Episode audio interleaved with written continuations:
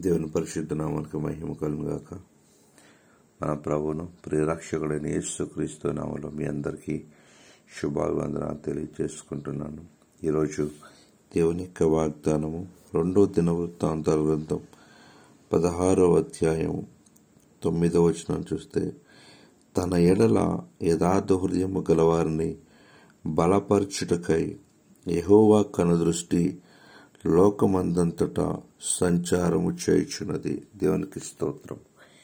దేవుని యొక్క కనుదృష్టి ఎవరి మీద సంచారం చేసింది? అంటే దేవుడు కన్నులు ఎవరి మీద దృష్టి నిలుపుతున్నవని ఇక్కడ రాయబడిందంటే యథార్థముగా మరి ఆయనను వెదికే వారికి ఎవరైతే తన ఎడల యథార్థమైన హృదయం కలిగి ఉంటారో ఎవరైతే తన ఎందు భయభక్తులు కలిగి ఉంటారో వారి మీద దేవుని యొక్క దృష్టి ఉంటుంది.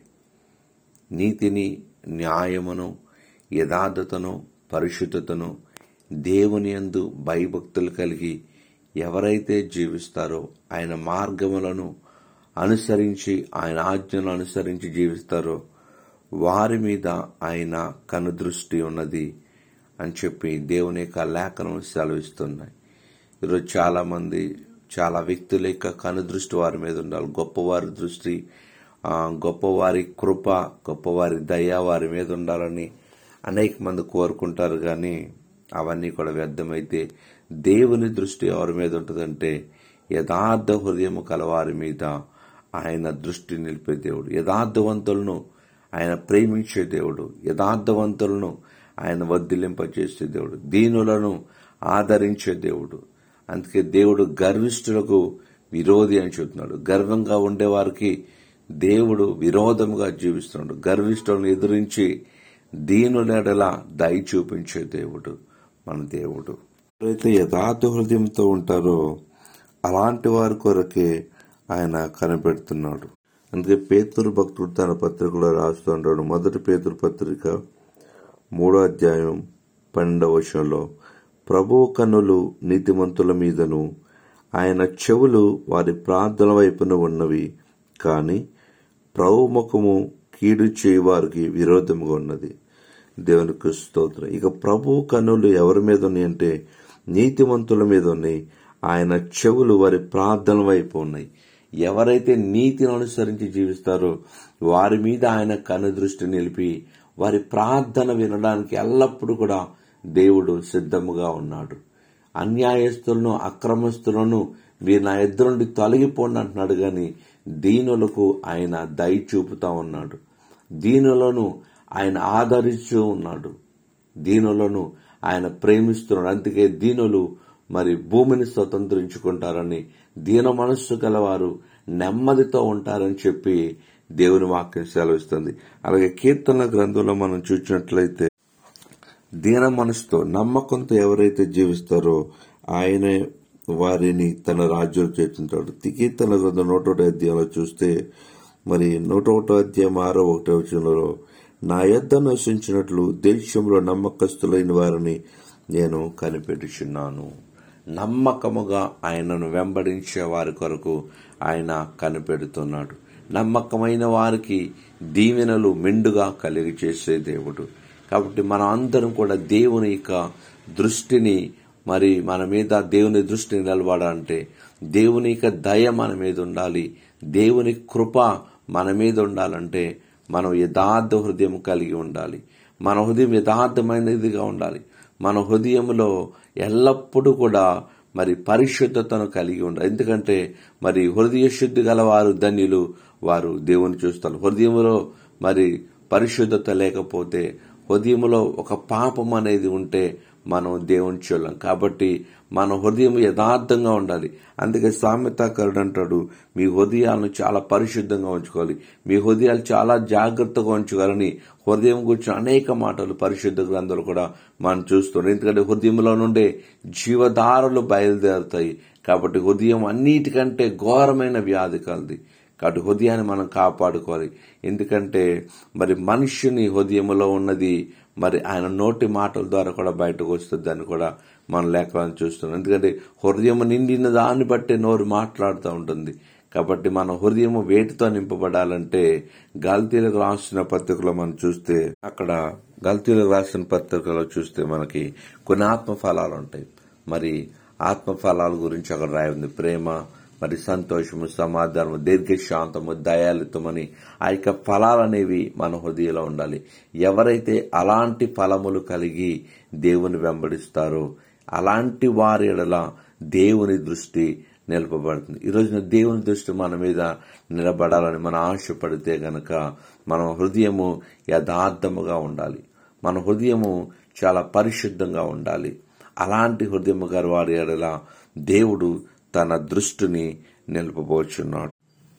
కాబట్టి మనందరూ యథార్థ హృదయంతో దేవుని వెతికేవారుగా ఉండాలి. ఈ లోకంలో మనం దేవుని బట్టి మనం ఆనందించాలి. కొందరు గుర్రమును బట్టి రద్దును బట్టి అతిశయపడుతున్నారు.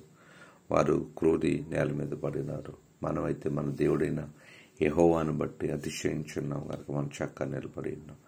కాబట్టి దేవుని కను దృష్టి మన మీద ఉంటే ఆయన చెవులు మన ప్రార్థన విన్నప్పుడు ఆయన అంటున్నాడు మిమ్మల్ని తగిన కాలం అందు ఇచ్చినట్లు మీరు నా బలిష్టమైన చేతులను దీన మనసు కలిగి దీన మనసు కలిగి ఉంటే ఆయన తగిన కాలం అందు ఇచ్చిస్తాడు ప్రస్తుతం ఈ జీవితంలో ఎలాంటి స్థితి ఉన్నప్పుడు కూడా దేవుడు ఎడల యథార్థ హృదయం కలిగి ఉంటే నమ్మకం కలిగి ఉంటే ఆయన తగిన కాలమందు నేను హెచ్చించే దేవుడు.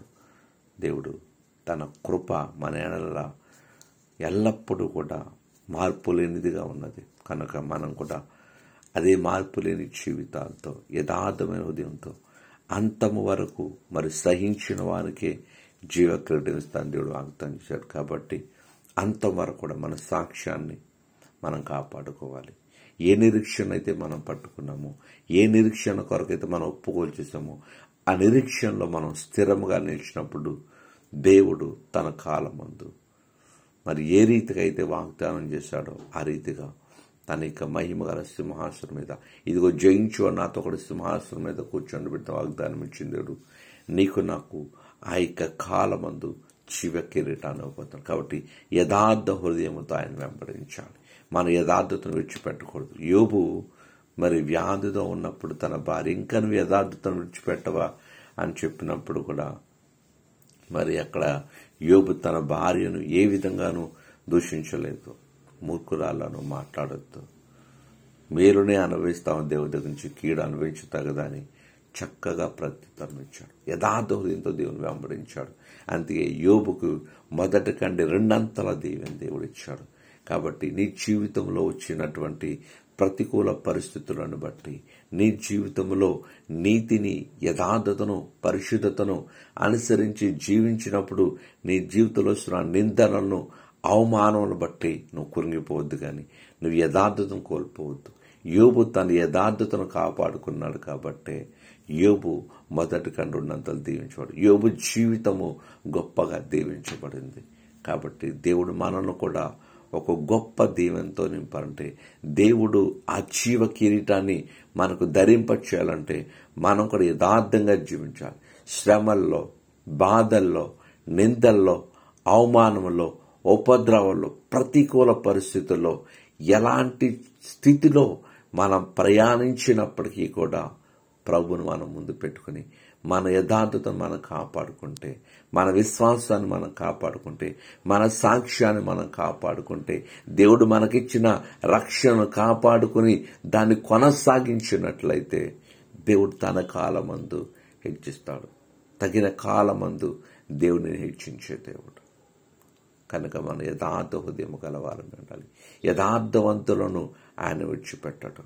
యథార్థవంతుల గుడారాలను ఆయన ఎల్లప్పుడూ కూడా వదిలింపజేసే దేవుడు. కాబట్టి యథార్థతను మనం కాపాడుకోవాలి. ఆ యథార్థతను మనం విడిచిపెట్టకూడదు. అలాంటి కృప దేవుడు మనందరికీ దయచేయండి కాక.